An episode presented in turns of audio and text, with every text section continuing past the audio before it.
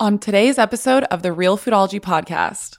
I think at the end of the day, it's a simple question that I would encourage everybody to ask themselves, which is Does your body enable you to do everything you want to do? And if it does, F and high five. Like, that's awesome. Good. Please go help other people achieve the same thing. If it doesn't, let's, you deserve better, period. Hi, everyone. Welcome back to another episode of the Real Foodology Podcast. I'm Courtney Swan, your host. If you're new here, I am a nutritionist with my Master's of Science in Nutrition and Integrative Health. My mission with Real Foodology is really simple. I just want everyone to feel really good in their bodies. So every week, I aim to share information that maybe you have not heard elsewhere that could really help you in bettering your health and just feeling good in your body. That's my goal. If you have been listening to the podcast for a little while, you will probably recognize today's guest, Jonathan Bailor. He is the founder and CEO of the metabolic healing and diabetes treatment company called Sane Solution. He is also the producer and starred in the film Better. And he's also the author of the book The Calorie Myth. If you have not listened to our other episode yet, all about diabetes, I highly recommend going back and listening to it. It is such a great conversation. And what I love so much about Jonathan is that he really brings compassion to a subject that is pretty hard to talk about. And well, today's subject is also pretty hard to talk about. I brought him back on today because I really wanted to talk about body positivity with him. And I wanted to hear him speak specifically to what he calls evidence based body positivity, which is simply just combining science with love and self acceptance we really dive into the subject because we wanted to talk about what the body positivity movement has gotten wrong. And what I love so much about this evidence based body positivity is that it allows individuals to love themselves so much that they choose to live better through proven science, practical habits, and powerful love. We eat, think, live, and move better with no shame and no starvation. According to Jonathan, the key with evidence based body positivity is that individuals no longer have to choose between being shamed into an unhealthy skinny body or surrendering their body to the diseases of obesity and diabetes. They can both end body shame and diabetes. We do not have to choose between one or the other. And this is what I love so much about his message. Now, I like to sometimes give these disclaimers when I have a conversation that can be of sensitive nature for some people. So I guess consider this a bit of a trigger warning. You know, Jonathan and I wanted to be very sensitive to this topic, and we spent a lot of time preparing for this episode. He and I spent um, a lot of hours on the phone, going back and forth, talking about this, emailing about it. We had Zoom calls because we really wanted to make sure that we we treaded this conversation um, lightly and that we came from a place of love and compassion because really that is what is missing about this conversation is that there should not be shame there shouldn't be pointing of fingers and it's not about being right or wrong or good or bad. It's simply just about following the facts and following the science while also naming that this is a very sensitive and emotional conversation you know, the topic of food and our bodies are just really sensitive conversations and they're pretty loaded and rightfully so. There's no denying that. So we just wanted to make sure that we brought a lot of love and compassion to this conversation. And I just wanted to say that before we went into the conversation. Our goal is for everyone to feel loved and accepted, and we do not want anyone coming out of this conversation feeling shame whatsoever. So, I just wanted to put that out there. And I really hope that you guys love this conversation. As always, you can reach out to me on Instagram if you have any questions or you have some feedback for me. My Instagram is at Real Foodology. I've got to admit, I'm not much of a snacker these days, but you know, sometimes I will get hungry in between a meal. And when I am, I'm looking for a really good, high quality snack that's not only going to taste delicious, but actually keeps me full in between meals. And the way that I love to do that is with Paleo Valley's grass fed beef sticks. If you're not into beef, they also have pasture raised turkey sticks. I love these sticks, you guys. I take them on hikes with me. I leave a couple in my car for if I'm stuck in traffic or I'm running late, I have a nice little snack. I mean, I take these things everywhere with me, and they're great for taking on flights, on road trips. Kids love them. They're organic, high quality meats. There's no like preservatives or fillers in here, and they actually fill me up because they are just, you know, straight protein. The flavors are delicious. I can't speak highly enough of them. Now, if you're listening and you're like, ah, I'm not really into meat sticks, I've got some friends, they're like, oh, Courtney, I don't really like meat sticks. I'm like, great. They also have superfood bars, and these are made with their bone broth protein. So you're going to get a ton of protein in there. They are super filling. They have really delicious flavors like apple cinnamon. They have a lemon. They also have dark chocolate chip. And they have a limited edition pumpkin pie flavor, which I'm obsessed with. So if you can still get that, jump on that now. These make for a great snack, like I said, for kids, for hikes, you name it. So make sure you go to paleovalley.com slash realfoodology and use code realfoodology and you are going to save 20%. And with that, let's get to the episode. Hey guys, Drake Peterson here, Courtney's producer. There was a fantastic conversation that happened after the interview between Courtney and Jonathan Bailor. I really thought that you should listen to it. So I decided to put it in after the health non negotiable. So make sure you stick around uh, towards the end of the show so you can hear this amazing story. Thanks for listening to the Real Foodology Podcast. Sweet. Well, I am so excited to have Jonathan Bailor back on today. Do you guys remember, I had him on a couple months ago on the podcast, and it was such an amazing conversation that I wanted to bring him back to have more of a conversation around body positivity in particular. And what's so funny is, well, one, we were a little bit nervous to have this conversation, like full disclosure because we want to be really sensitive. It's a very sensitive conversation, and we really want to bring compassion to this conversation. And both of us really care about health. You know, we want to reduce human suffering. And so that's why we feel like it's a really important conversation to have. And this conversation has been a long time coming. We've tried to do this multiple times. We've had to reschedule. We've had all these conversations on the phone about it, really trying to just uh, make sure that we we knew what we were talking about and we wanted to bring compassion to it like i said so i'm very excited to have you on to talk about this finally we connected thank you courtney yeah it's it's absolutely great to be here and i do think the universe had had a had a plan for us here because as you mentioned we rescheduled this a couple of times and the, some things happened uh, between when we originally thought we were going to talk and since being rescheduled and it's really changed even you know what I thought I would bring to the show today. So can I tell you the story that yeah changed my thinking about body positivity and this this evidence-based body positivity that we've talked about previously?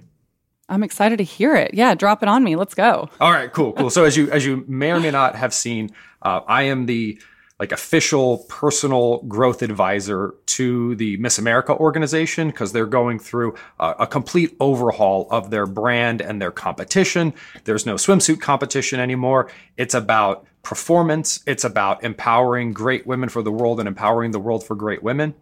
And there was a lot of conversation about body positivity. And then I was given the opportunity to help some of the candidates who are getting ready to compete on a nationally, you know, televised event in December, uh, create some social media content. And I was like, okay, so what is what is some great social media content we could create together? maybe maybe around body positivity. And I went on TikTok and I typed in body positivity. The first 10 images I saw were of women in bathing suits. Wow. They were just maybe the women you wouldn't traditionally think would post pictures of themselves in bathing suits, but they were still women in bathing suits. And in that moment, like this is just hand to God truth, I said, I, we, I got to take a step back here because if anyone thinks that I am telling Miss America competitors to post pictures of themselves in bathing suits on the internet to be body positive, I'm done. Like I, my career is over. I'm encouraging young women to post pictures of themselves almost naked on the internet. I can't do that. And what I then thought to myself is, well, interesting. So at the end of the day, whether it's body positive or not body positive, it's still centering on appearance. And I said to myself, like this, and this was the breakthrough. Like, why don't we just talk about performance, not about appearance? And let me give you a concrete example because we can we can have all sorts of debates about appearance, right? Does your body enable you to do what you want it to do? Th- that's Yeah, sort that's of the question. That that's not debatable, and that's that's nothing that would even upset anybody, right? Like if if you want to walk up the stairs and you can't, you would love if your body enabled you to walk up the stairs. If you wanted to play with your grandkids, but you can't pick them up because your back hurts so much, everyone would want their back to not hurt. So body positivity, I think there's a lot of great, there's a lot of goodness to it. But at the end of the day, if you think about it, it's still telling us that we should be focusing on our appearance. Yes, I'm so glad that you brought this up because this is something this is why personally I have not been able to get behind this this new wave of body positivity. I really believe that it started out with great intentions because, you know, of course, we're trying to say F you to diet culture and yo yo dieting and all of that that comes with it. But like you said, all we've done now is that we're just um, uh, we're still focusing on the weight. We've just now given it a whole new range that's now quote unquote acceptable. But where is the conversation about the health of your body? And this is what I say on this podcast all the time that for me personally, health means like I want to feel good in my body. I want to be able to wake up with energy, show up to my life, be able to do, do the things I want to do. I love being active every day. That to me is where true health comes from. And so why are we focusing so much on like the shape and the size of a body, no matter what the shape and size is, you know, like that, that, that should be like, why are we even focusing on that? Exactly. And an, an analogy that I was using to, to try to explain this to the Miss America candidates was that of let's look at an Olympic female figure skater. Let's look at an Olympic female shot putter and let's look at an Olympic female basketball player. Their bodies are all very different. A great and point. the appearance of their body is completely irrelevant to their objectives at life. Like their bodies are there to enable them to be great. Period. So what, like and if you think about it this is like it's it's actually a really it's misogynistic as hell. Even the the concept of body positivity like if you really think about it because guys don't really talk about body positivity. They don't really talk about being positive because men aren't evaluated based on their appearance.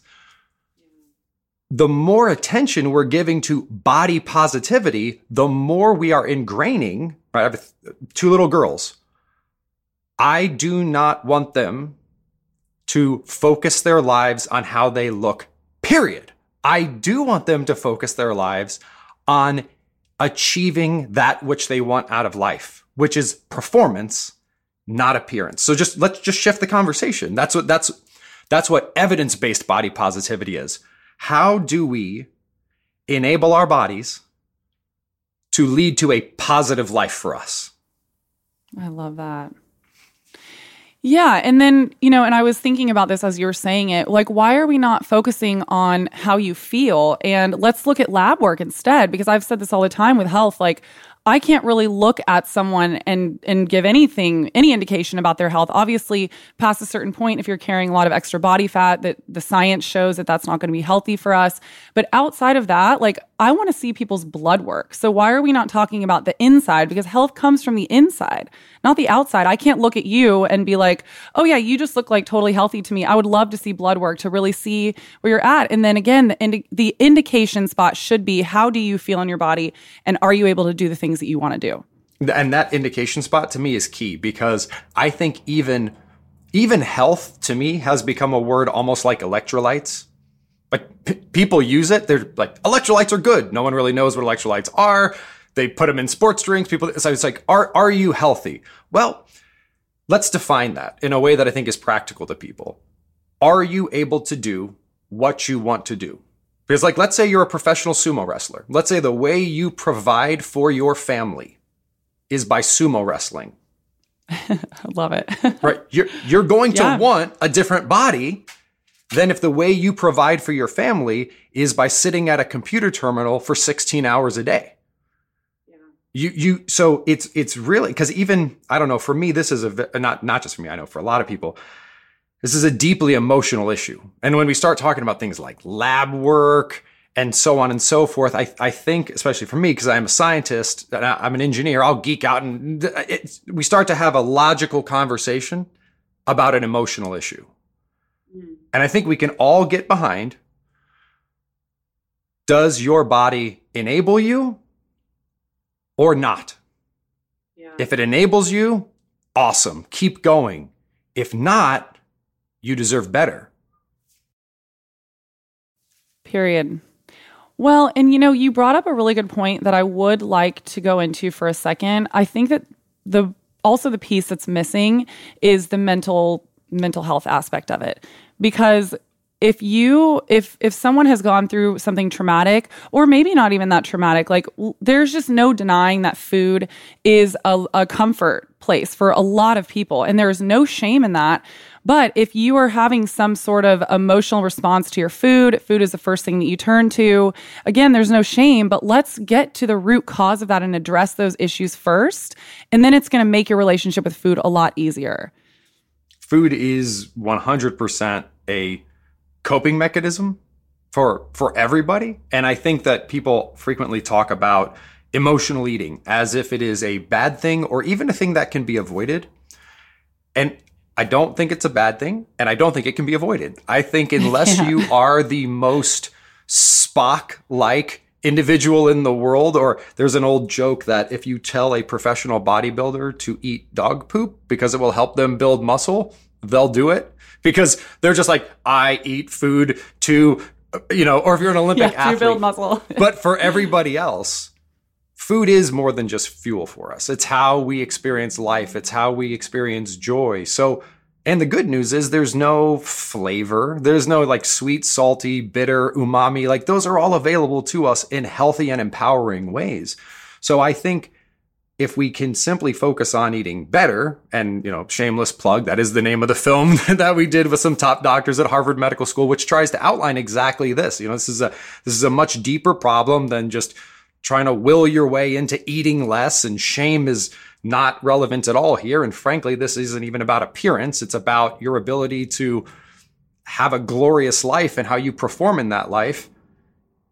Eat emotionally and eat empowering foods emotionally.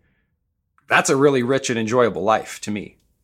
Yeah, absolutely. Well, and if we if we were to change the focus and put it more on um, again to performance and feeling better in your body so this is this has been a driving force for me in my health and it helps me and it drives my food choices because i've gotten to a place where i know the foods that make me feel really bad and I know, like, if I'm consciously making that decision, I'm like, man, you know what? I'm going to go for it, but I know I'm not going to feel better or I'm not going to feel good later.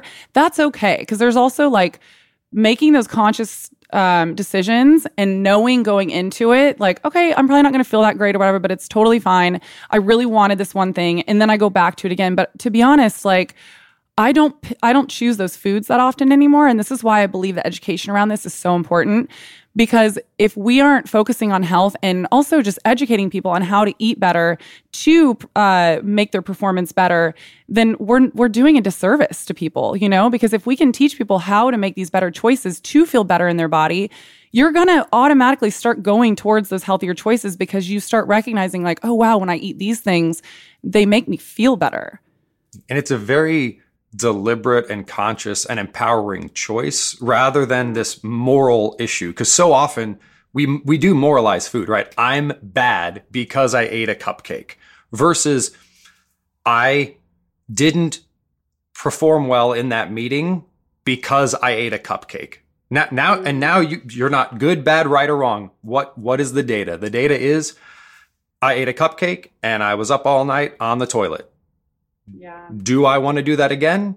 Yes or no? It's it's your choice, right? And that's if you if you prefer the uh if you prefer smoking cigarettes to experiencing the quality of life you could have without smoking cigarettes, right? Like that's your choice. And I think that if we can just talk about performance, rather than appearance, we we can if we present a problem in a certain way, we, we can never make forward progress. And uh, this is sort of a tangent, right? But if you if you tell someone like controversial issue. We're not going to talk about it in this podcast. I'm just giving an example. Abortion, very controversial issue, right? So if you ask someone, like, why do you think killing babies is okay? N- nothing else can happen, right? Like the way you presented the problem will prevent any sort of forward progress or momentum. I think and this is the big, you know, sort of break. I've been doing this for a long time, and this was like one of the most watershed moments of my entire career of doing this until we completely abandon appearance as a benchmark. We are will not actually make meaningful progress. We have to go, we have to move to the benchmark is simply does your body enable you to do what you want to do. And honestly, for some people, they're, they're, they might say, all I want to do is sit on the couch and watch television. That is literally what I want to do with my life. As long as you're not harming anyone else. Yeah. I have no problem with you More sitting on your couch. You. you know, and, and no, no good, bad, right or wrong. But what does break my heart is when people that I love and care about and who people that I know want something out of their life and can't get it, and they could if they just ate different foods. Yeah. Like that breaks my heart because anytime we see someone suffering and not having what they want, it doesn't matter what I want for them, it's what they want for them in their life. And they could have it and they don't. If, if we're an empathetic person, that breaks our heart. And I think that's why we're here because we want to say, look, if you are not getting out of your life what you want, if you're not getting out of your body what you want, there are ways to do that that are enjoyable and that are available to everybody. And I can promise you, it has nothing to do with shame. It has nothing to do with starvation and it has nothing to do with diet culture. Would you like to do more but stress less? You know, one of the biggest keys to productivity is to make sure that you reduce your stress because when we're stressed out, I can speak from personal experience that if you're too stressed and too overwhelmed, you can sometimes almost become like paralyzed in your overwhelm and then you don't get anything done. This has been my story for years. I have always really struggled with focusing and then I try to overcompensate by chugging coffee and then I get hopped up on coffee and super jittery. And then I can't do anything because then I'm so stressed out, I can't focus on anything. This is actually something that James, the founder of Magic Mind, and I speak about on our podcast together. So if you guys have not checked that out, I highly recommend checking out. He gives amazing tips on how to become more productive. And one of those ways that he and I have both figured out how to become more productive is by taking Magic Mind. Magic Mind is a little matcha shot that also contains adaptogens and nootropics that all target and help with productivity and focus. There's, of course, matcha in there, so you get a little bit of caffeine, but matcha also contains L theanine, which helps to calm you down. So you get kind of a cleaner energy without all the jitters. There's also things like lion's mane mushroom, rhodiola, there's cordyceps, and there's also choline. All of these things are going to help with cognitive function and are just going to help keep you focused and balanced so that you can get through whatever tasks you have at hand. They gave me a code for you guys to use. You're going to save 20% off if you use code REALFoodology at magicmind.co. That's M A G I C M I N D.co. So I okay, I'm trying to think of how to say this very sensitively because I, I am genuinely curious on what you have to say to this because I, I I just want to say thank you so much for bringing such compassion to this conversation because it's really what is needed. Because like we said before there's a lot of emotions involved and it's just it's a very emotional subject. And this is where it's hard right? Because we have science intersecting with emotions and we need to be more um, just in reality with the science of it, but we want to be compassionate about it as well. So, okay, so we don't want it to be about looks, but there is one marker about health that past a certain point, I want to be very careful and say this that like um, we do know the science tells us that if we have a certain percentage of body fat and more that we're carrying around, it can lead to a lot of diseases and problems. And this is something that um, that is going to affect your performance. If you are diabetic or um, have cardiovascular disease, whatever it is, it is going to hinder your life in some ways. And what we're trying to do is reduce that suffering and allow people to do what they want to do with their life. So, how do we address that part of the issue without making it about looks? Because again, it's not about the look of the body. It's not about being obese in the sense of how your body looks. It's about what it means, and what's going on on the inside. So, how would you kind of address it from that angle? For me personally, I think the distinction is that, and this is going to sound weird coming from me, that uh, if somebody doesn't, well, so it goes back to what is the definition of performance for that person, right? So let's use smoking as an example, right? At this point in time, everyone who smokes knows it's bad for them, very bad for them. They know it's going to chop decades off the, their life. And they say, I would rather smoke than not smoke. Now, once smoking starts to impact other people, we do have to intervene, right? That's that's the basis of our country, right? Is if your choices start to limit the choices of other people, now we have to have a conversation. But if your choices don't harm anyone in any other way, then they are your choices. So I think like the way I approach this is if you, just like if someone chooses to smoke cigarettes and then they get lung cancer, like I'm not going to shame them. They they're an adult, they're a big boy or a big girl. They chose to take actions that predispose them to getting lung cancer and then they will have a life with lung cancer and that is and that is their choice and then we could get into the political conversations about like well healthcare costs and blah blah blah but we, we can get there if we need to yeah. the same thing applies here which is does does anyone other than the individual have the right to force them to care about something they don't care about. I do think we have an obligation to inform people. Like there's a there's a concept in medicine called informed consent. So if you think giving your children grape juice is good for them, it is our job to make sure you know that ounce for ounce, grape juice has 50% more sugar than soda. So you have to have that information. You have to know that smoking's bad for you. And once you have that information, unless your choice will harm someone else, it's your choice. So I, that's how I look at it. Now, you could say, well, great, Jonathan, but the choices do have impacts on other people. So that, okay, now we have to have the real conversation, but I'll stop they talking do. now. no, I mean, and, and like I said, you know, and I keep saying, because I really, um, I wanted to have this conversation because I really do care, because I think what has happened in the body positivity movement is that, and again, it's because all we're doing is putting um, the emphasis on looks, but it feels a little bit like now we're, we're we're we're lying to women. I believe that, it, and it's really it's doing a disservice to women because I am of the mind. This is how I believe. You should love your body no matter what point you are on in your journey, and that is what I love about the body positivity movement. You know, like learning to love your body in your skin, no matter where you are in your journey, but while also at the same time, it is okay to strive to want to do better. And doing better for some people, it depends on where you are in your life and your journey and whatever it is. For some people, that means losing a little bit of weight. And that is the reality of the situation. If, if, your end goal is performance, feeling better in your body.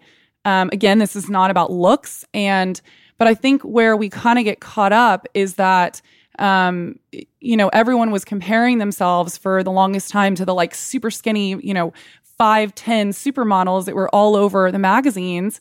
And that's not realistic for almost anyone. And that's okay. We should all admit that, like, we really messed up there and we're trying to do better. But at the same time, and, you know, and again, it's also like, my my body i'm six feet tall. I'm naturally gonna look longer than someone who's like five one. I'm gonna carry my weight differently than someone that's five one. And this is again what i love about the body positivity movement because we are accepting um, all shapes and sizes. Where i don't like is that i think it's gotten to this point now where we are just kind of having for lack of a better word like a free for all with no conversation on the impact of what this may have on your life and um, your your body, your ability to develop disease. I think making sure that we can have a objective scientific conversation about what the consequences of people's choices are is extremely important. And and let's let me use another analogy, which is uh, I believe this is still true. It was definitely true at one point in time. So if if you want to audition for an orchestra, let's say you play the oboe and you want to audition for an orchestra, you will be asked to play a piece of music. You will play that piece of music behind a curtain so that they cannot see you while you play that piece of music. Why? Because how you look has nothing to do with whether or not you can perform on stage playing the oboe up to the orchestral standards you need to. Period. So, why am I giving you this analogy? Appearance and the correlation between your ability to have the life you want is spotty at best. Right? I mean, and if we really want to talk about appearance and your quality of life, let's talk about height. Taller people have a better experience of life than shorter people. If you look at economic indicators, if you look at job hiring, blah, blah, blah, blah, blah, blah, blah. And that's discrimination. That's height discrimination. So we shouldn't have that. Skin color is your appearance. And that has a huge impact on your quality of life, right? So I think everyone can agree that your quality of life being contingent on your appearance is not good, right? If it's, if we're not, if we don't agree with judging people based on the appearance of their skin, and we don't agree with judging people based on the height of their body, then judging people based on the width of their body is also not productive. It is reasonable to let someone know that if you are, you know, two feet tall, it's not safe for you to ride this roller coaster. That's just a fact.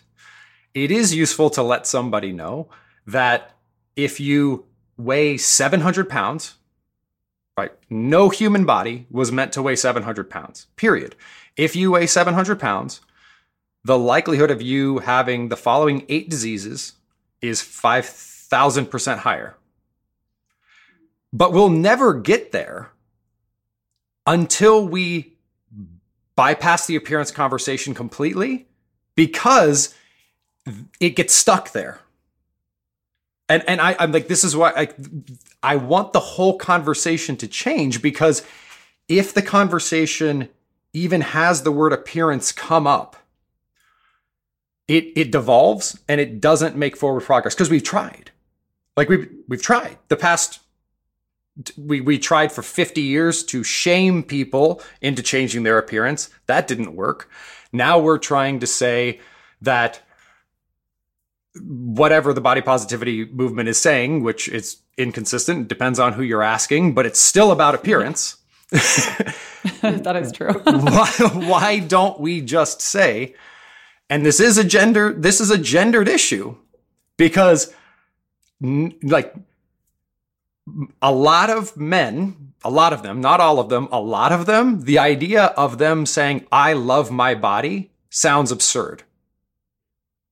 It's not even a consideration for them. And that is so not fair. Like, that is the baseline of misogyny. Like, the baseline of misogyny is that women are their looks and men are how they perform in the world. Women be pretty, men go earn money, right? I, that's the baseline of patriarchy. So, if anything, the more we talk about appearance, the more we are empowering the patriarchy and the more we are suppressing women. Because men, by and large, are already evaluated based on their performance. Nobody cares about their appearance. So that's interesting.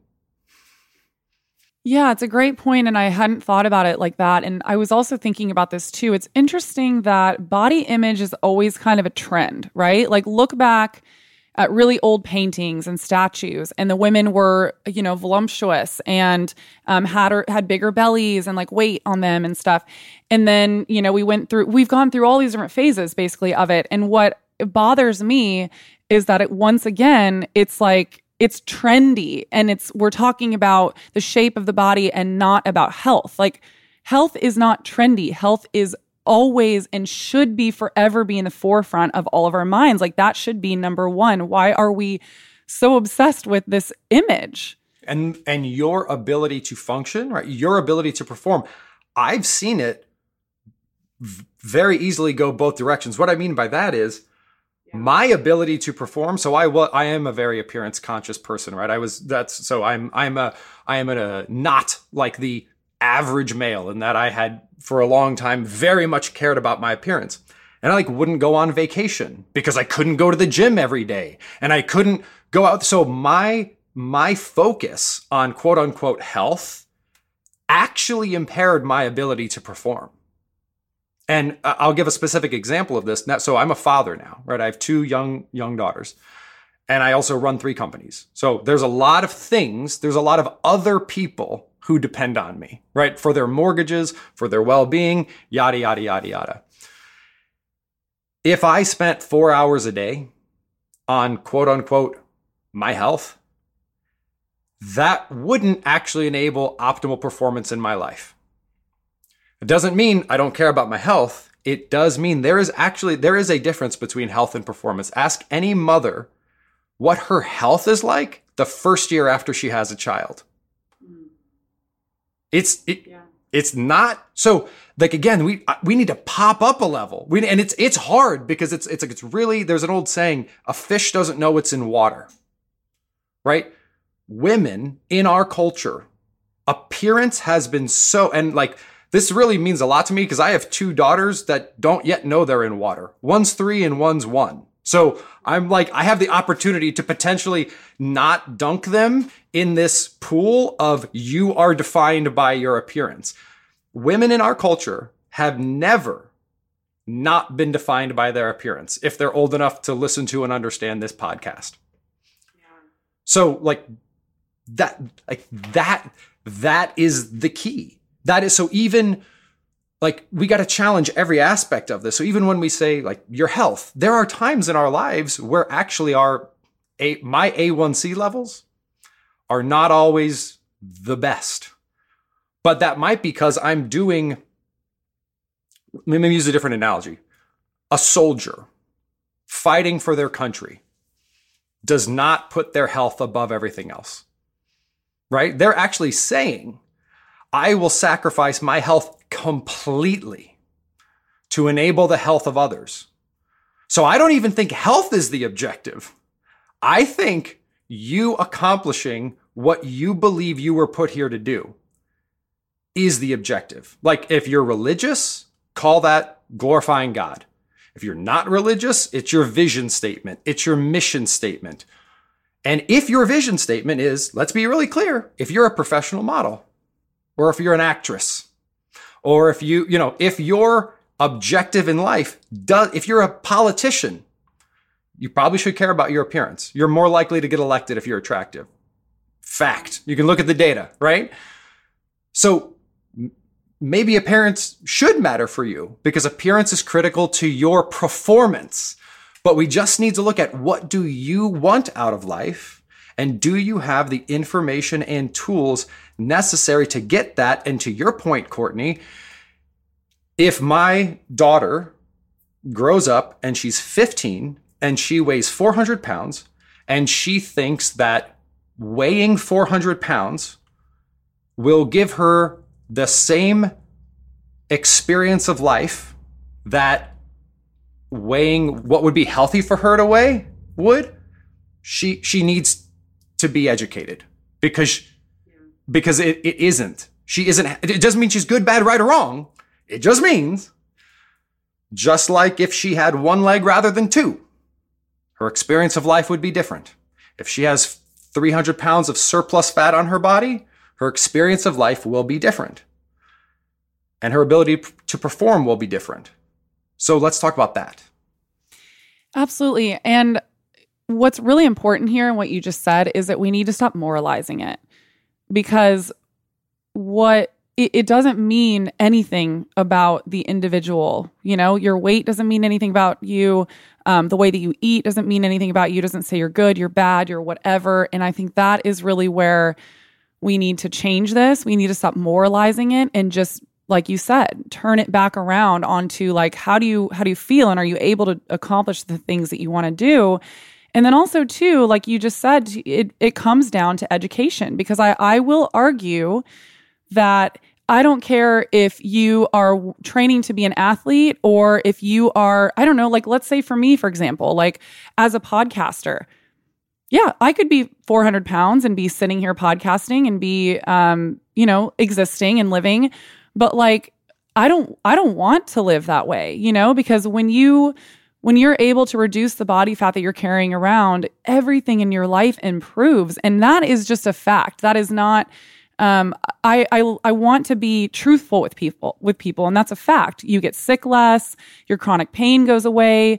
Um, you know, people that are carrying extra body fat tend to have like arthritis and all sorts of other chronic pain. You have energy to do the things that you want to do. You are in a better mood. You have a better sex life, better digestion, better bowel movements. Like I could go on and on and on and on. And this is again where I believe that we are doing a disservice because we are not being honest. And when we're not being honest, we're lying to people. And I think if we want to actually be compassionate, we really care, you don't lie to the people that you care about. And if we really want to bring compassion um, and care back to this, we need to be honest and truthful, and we can do it in a compassionate way. And again, it doesn't mean anything about you as an individual. That is not what this is about. This is about helping everyone get to a place where they can live an amazing life and feel good.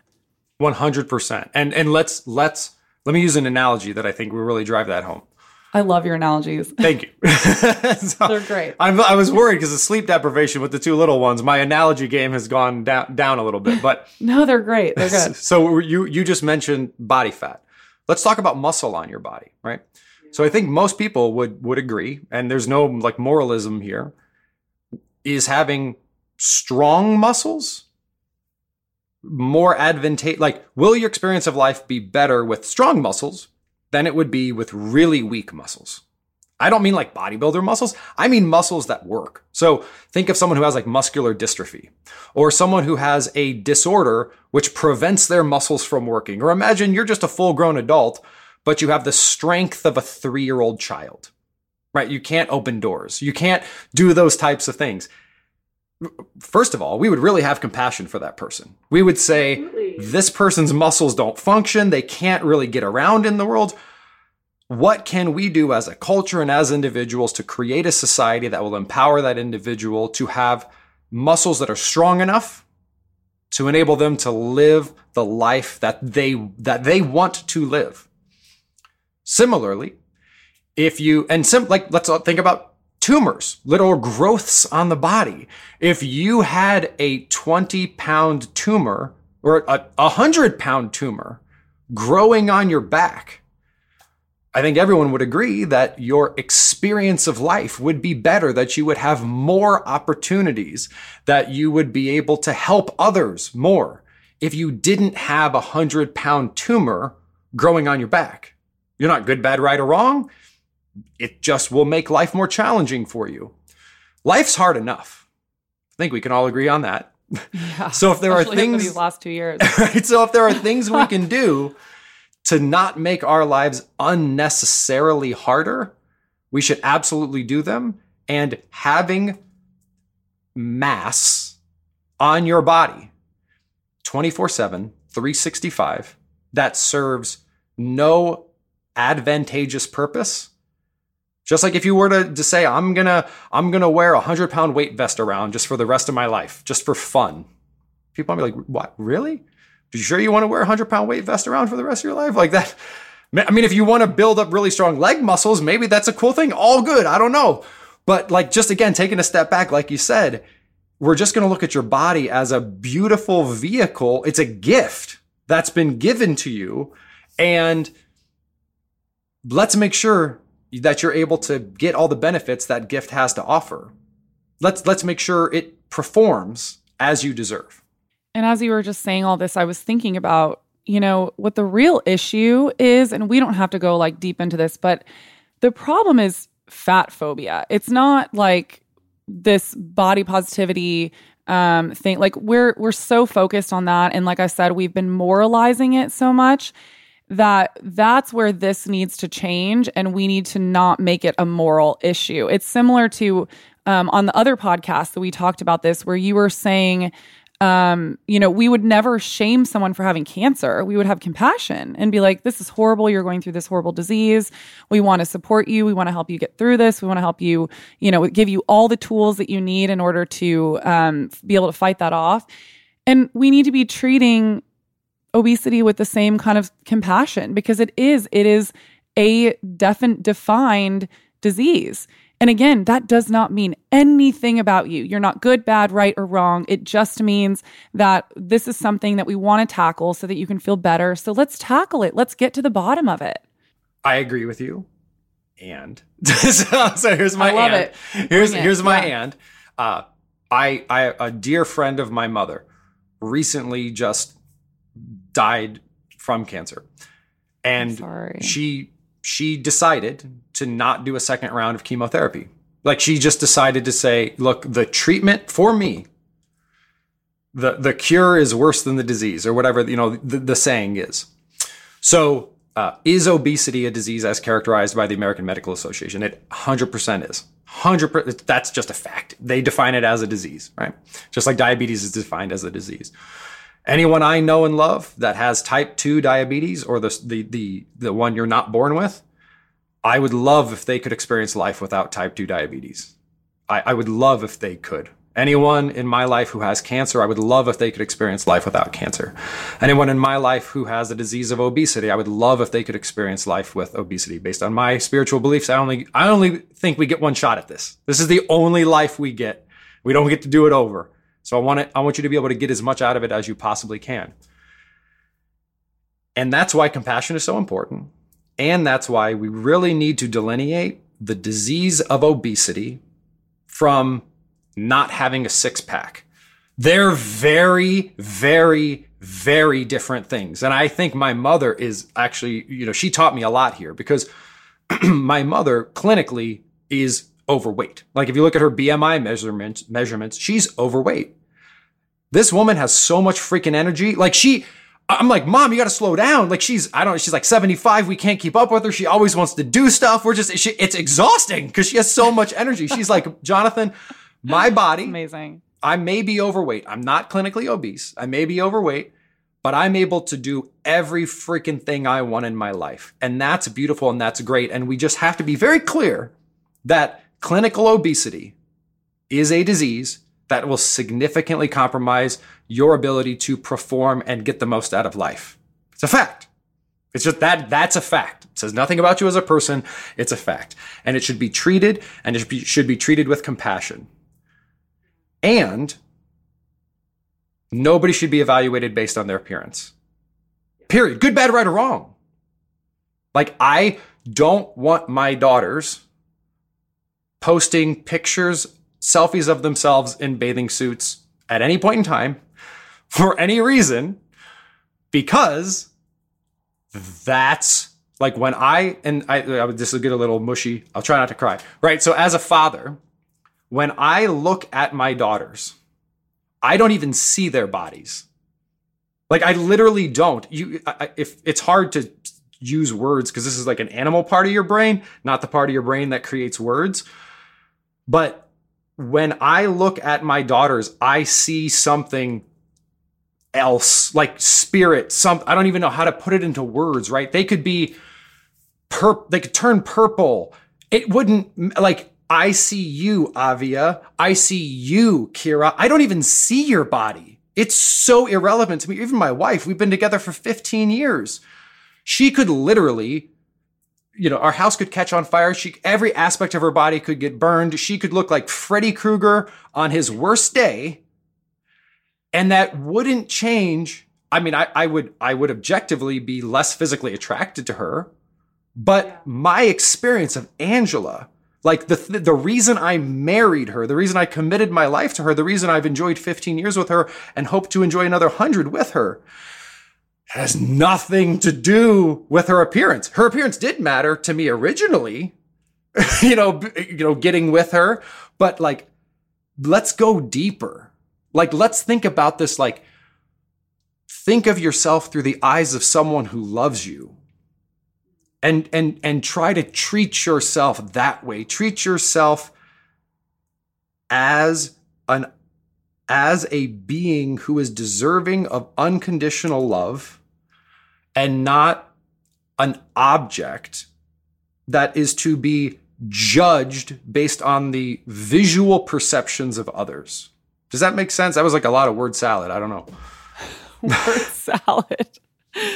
I mean, that was amazing. I'm almost speechless just because I, I think, well, one, that was so beautiful. And I agree with you. You know, I mean, like you said, looks and appearance can only get you so far. You know, it's, it's obviously the way you present yourself in the world and it's what people first see. But very similarly to what you said, I feel the same way about everyone in my life that I love and care about. I don't notice. A girlfriend will say to me, like, oh my God, I'm feeling, you know, like I've gained like 10 pounds and I feel so fat or whatever. And I'm like, I don't even see it. Like, I don't even see you as your body and, you know, look at you objectively like that. And, and that's such an important thing for I think all of us to remember that at the end of the day, it's it, it it's so appearance is so fleeting. And think about we age and we will probably gain weight over time as we get older just because that naturally happens as our metabolism slow down but but that doesn't matter because what really matters is what is on the inside you know and this is why we need to stop focusing so much on appearance and we know this to be true in our own lives but then we still somehow get caught up in this like media shitstorm of images and you know everyone's bodies and it, it's just it, yeah it's overwhelming and it's hard to not to pay attention to it and it's when you go like super, super, super deep. I, I, I, sorry to keep bringing back like misogyny and the patriarchy, but no, I love it. Yeah. As, as a man, I feel like I can speak as a man. so I've lived my entire li- life as a man. And what's interesting is this sort of world, this what might seem like a fictional world in which you're not judged primarily based on your appearance is not a fictional world. It is, my understanding is like when heterosexual women look at heterosexual men, they notice how they look. But it's not the primary determinant of whether or not they sort of interact or hire or engage with that man. Like it is politi- when when a man runs for president, there are zero articles about what he wears. that is true. Zero. I will I will say though, initially, I would say that I found for me and my girlfriends, initially, you do notice looks like very first, if you're just like looking across the bar kind of situation, you know. But my girlfriends and I talk about this a lot that, um, oftentimes what will happen is you may not be initially that attracted to that person, but the second you have a conversation with them and their personality comes out, you're like, oh my God, he's the hottest guy in the room to me because of his personality. Right. Be- because of your experience of him, because of his performance, his ability yeah. to engage with you. So this is why, like, up, we we have eyeballs. So until we, as a species, no longer have eyeballs, appearance is a thing. Right, right. Yeah. So yeah, and we're never going to be able to talk our way out of that one. what one hundred percent. The question yeah. is: Is it your defining characteristic or not? Is it the thing that we should be continuously talking about? Is it the thing that we should be focused on? To me, it's like the old: "Don't judge a book by its cover." You don't want the book cover to be nonsense. Like that ain't going to help. That's not going to help book sales. Like it's just not. You know, if you want people to read the book having a cover that is the best cover that we can have is a good thing because then hopefully the cover will not stand in the way of anyone reading the book. Good. But you know what?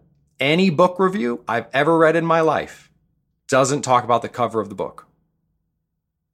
Talks yeah. about the contents of the book. I would be curious if we could create a world like that. Frankly, a world which is a little bit more reflective of the way that heterosexual women look at heterosexual men. This is this in some ways is men men's fault a little bit, right? We're very visual creatures. We do we're we're we're more prone to make appearance a, a higher criteria.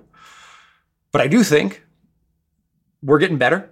I think yeah. I think that if you compare the average man today versus the average man in the 50s, we're we're less bad. I won't say we're good, I'll say we're less bad. And I think that women can help us get even better by by at least taking 51% of the population and uniting in saying we will not judge each other primarily based on our appearance. We will hold ourselves to the same standard that men hold each other to, which is performance. Because we do, like, I do think, here's where I'll put my foot down. We were put here for a reason. This life is a freaking gift. This world has a shitload of problems that we need to fix. So we need to perform. We have a moral obligation to make this world a better place than we found it. And if you can't perform, you can't do that. And your appearance has very little to do with your ability to do that. So let's, you know, men already have sort of given an example of the way they judge each other, often cases, is based on performance. What if we could create a world in which not just 49% of the population, but 100% of the population because we're also judging creatures. We'll never have a world where we don't judge each other. That's human nature. That's like saying we have a world where you don't breathe. We are judging creatures. We will always judge. But why not judge based on that which actually matters, which is your ability to have a positive impact on this world or not? Yeah. Wow. I love that. Well, guys, it is officially that time of year, cold and flu season, and we need to be looking out for our immune systems. And one of the ways that I do that is I take immunity from Organifi. What I love so much about this product is that it's just kind of a one and done immunity, like all encompassing everything that you would want for your immune system. It's whole food vitamin C, it has zinc and beta glucans. It's an immune blend of orange juice. And by the way, everything is organic, by the way. It also has acerola, which is also very high in vitamin C, turmeric, there's beta glucan from reishi mushroom.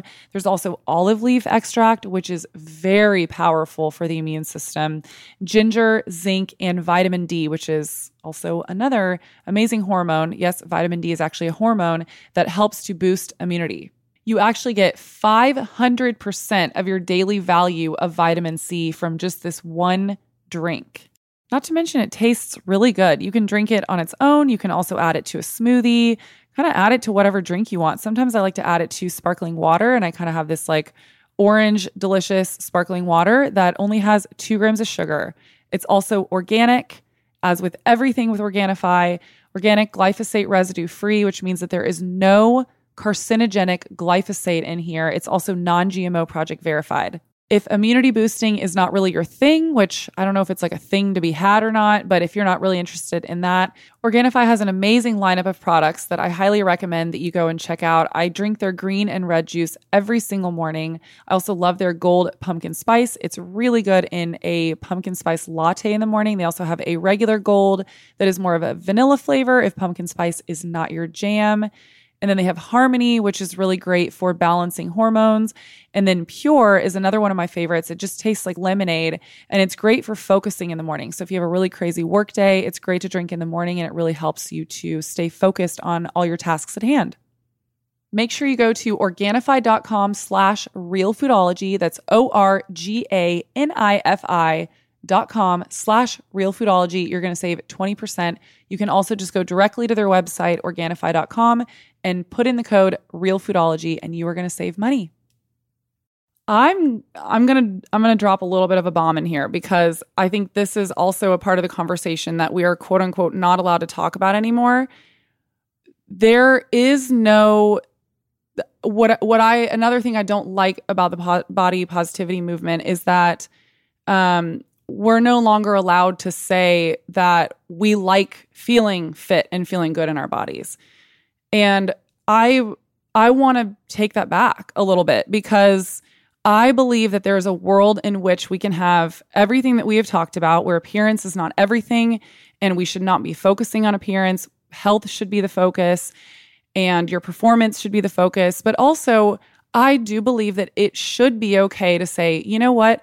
I work really hard. I exercise every day. I really prioritize my health. I prioritize my sleep. I prioritize my eating.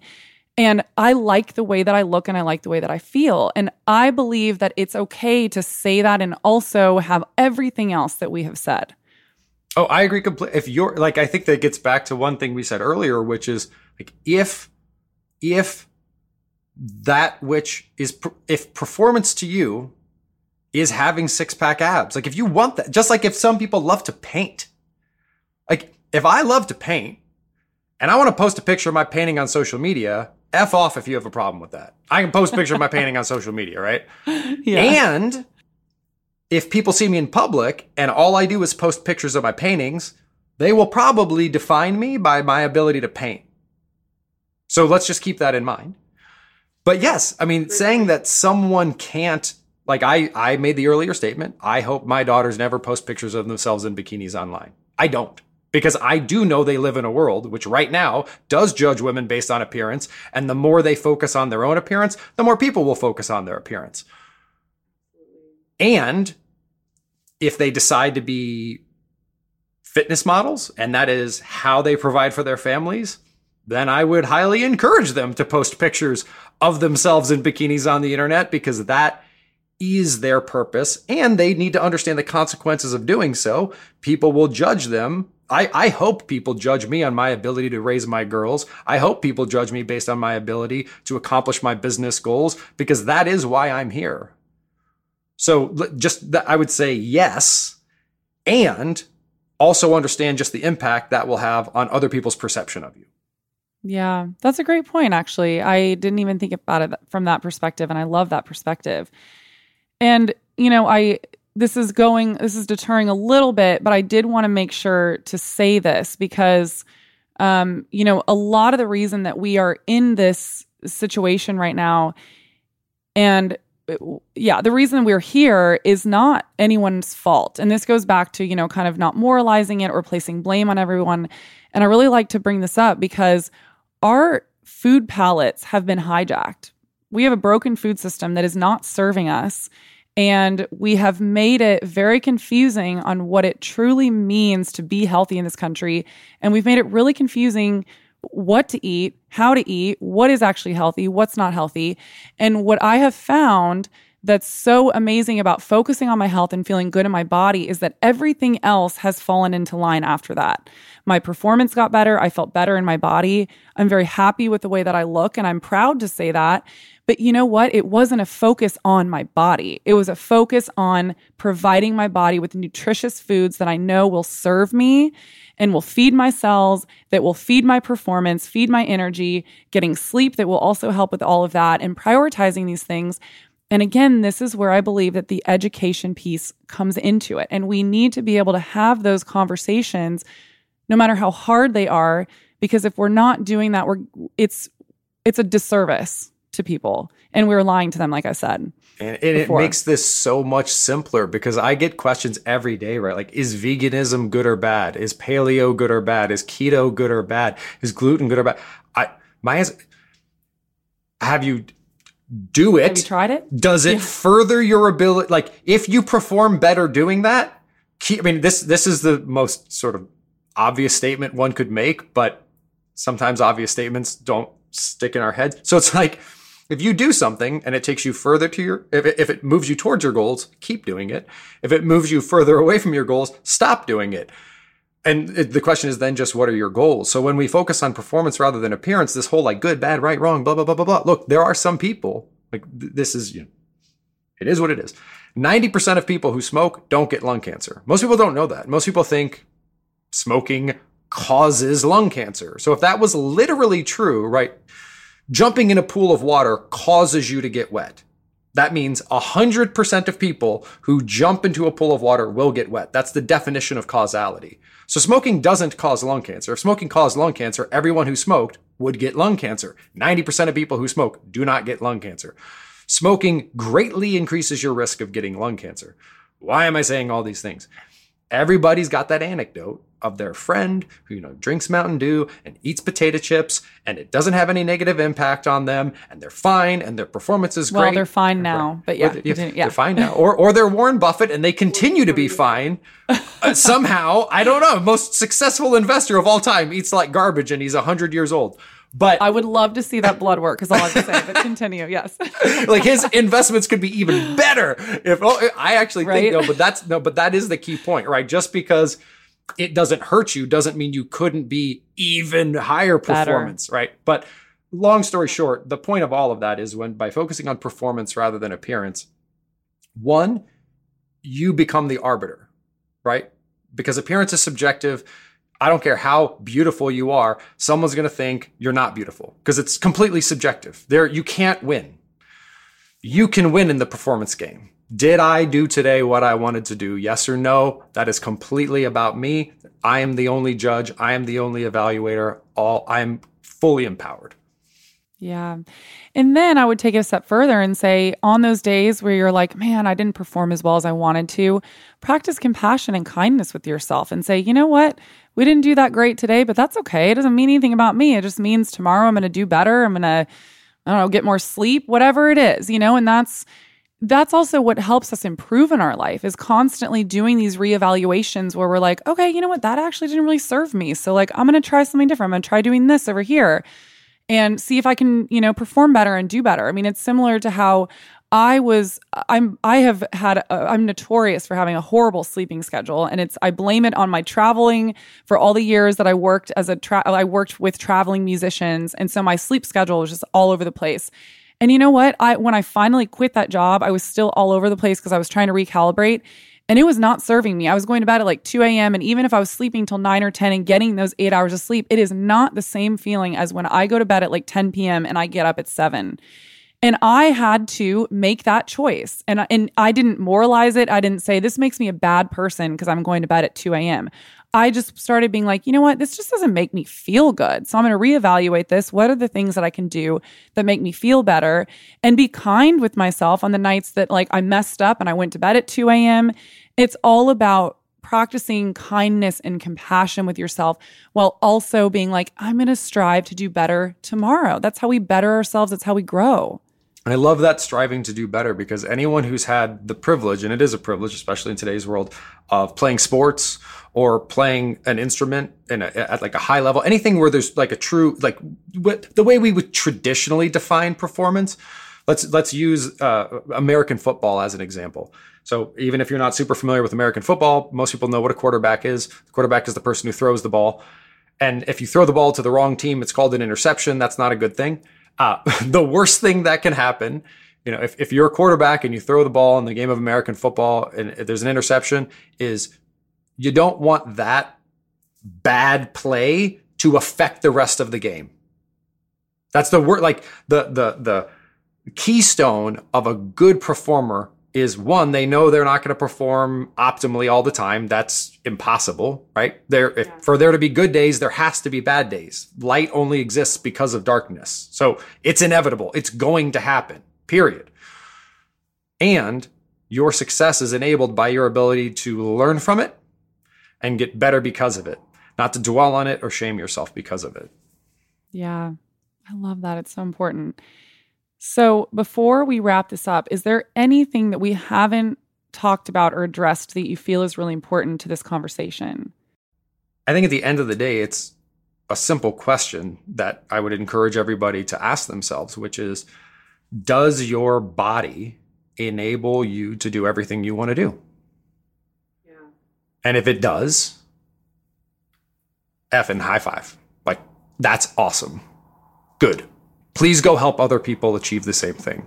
If it doesn't, let's, you deserve better, period. Oh, God, I love that so much. It's such a great way to end. And I know I asked you this last time, but I, want to ask you again in case if you have added anything.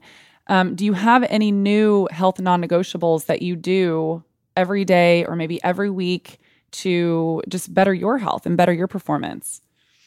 Uh, my daily meditation practice, even if it's only for 10 or 15 minutes, has become way more important. At the time of this recording, we are attempting to sell our house, and there's been a whole like rigmarole involved with that. And it's been extremely, extremely stressful with two young children and, and such. And I have found, right, you know, this is not healthy. Um, there's only so much caffeine you can drink in a day.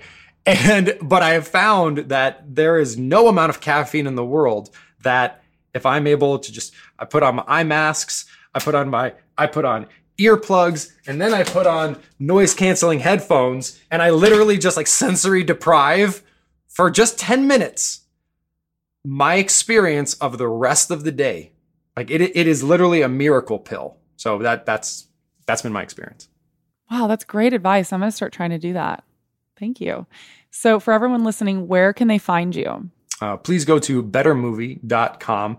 That is the movie about better. That's the, that's a movie that really embodies a lot of what we talked about today. We recorded it on location uh, at Harvard Medical School. Uh, a, a great, a great film. Just like truly, it's not, it's not like an infomercial. It's an actual movie. So bettermovie.com. And then if you want to learn more about me, it's just jonathanbailor.com. Hey guys, Drake Peterson here, Courtney's producer. Jonathan and Courtney had a great little conversation that happened after the interview was over, and I really wanted you to listen to it. So I'm going to pop it in right here before the show's over. Thanks for listening. so it was it was earlier this week. My three year old daughter Avia uh, said, "Daddy, I want to do cuddles." I said, "Awesome!" Before she goes to bed, right? So she gets in the bed with me, and we're laying literally like one inch in between our noses, and just looking into each other's eyes. And I don't. For me, this is in and of itself an interesting thing it's very hard to stare into another person's eyes for a sustained period of time. It is easy as hell for me to stare into my daughter's eyes. So that's just sort of an interesting thing to begin with. Maybe it's because I don't know, extension of me. But anyway, so I'm staring into her eyes, this beautiful little girl, and she says, Daddy, I see you. I literally, like, just, I know she didn't mean it the way that I took it, but I just, just, and then she's like, and then she didn't even, then here's what's even like little tiny Buddha next to me. So I'm, I'm now just tears or I'm like, like sloppy crying, trying to hold it in because my daughter is this close to my face, but they, I can't control the tears. And she just says, Daddy, I see you again. Like she didn't say, Daddy, it's okay. Why are you crying? Daddy, don't be sad. She literally just held space and repeated herself. And I mean, I, this whole time we've been talking about appearance, appearance, appearance, appearance. You never truly see somebody if you're looking at their appearance. Ever. Ever. And that's like in that moment, it was amazing because I I, I get so passionate about this because like if you can if it were possible for people to see each other the way that in that moment I saw my daughter and my daughter saw me, like we would have no that's heaven on earth on some level, you know. And you said something, you said I don't think she meant it the way that I took it, but I don't agree. Kids are a lot smarter and a lot more aware than we give them credit for. So I think she really meant it. I think she meant that she really saw you, which is really beautiful. Yeah, yeah. Well, I I will ask her when she gets home from uh, daycare today. like, did you really mean what you said when you saw Daddy the other day? And then she'll say, "I'm hungry," and I'll be like, "Okay, well, this conversation isn't going anywhere." I'm just kidding. Thanks for listening to today's episode of the Realfoodology Podcast. If you liked this episode, please leave a review in your podcast app to let me know. This is a resident media production produced by Drake Peterson and edited by Chris McCone. The theme song is called Heaven by the amazing singer Georgie, spelled with a J. Love you guys so much. See you next week.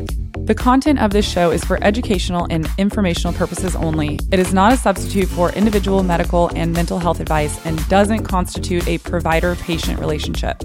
I am a nutritionist, but I am not your nutritionist. As always, talk to your doctor or your health team first.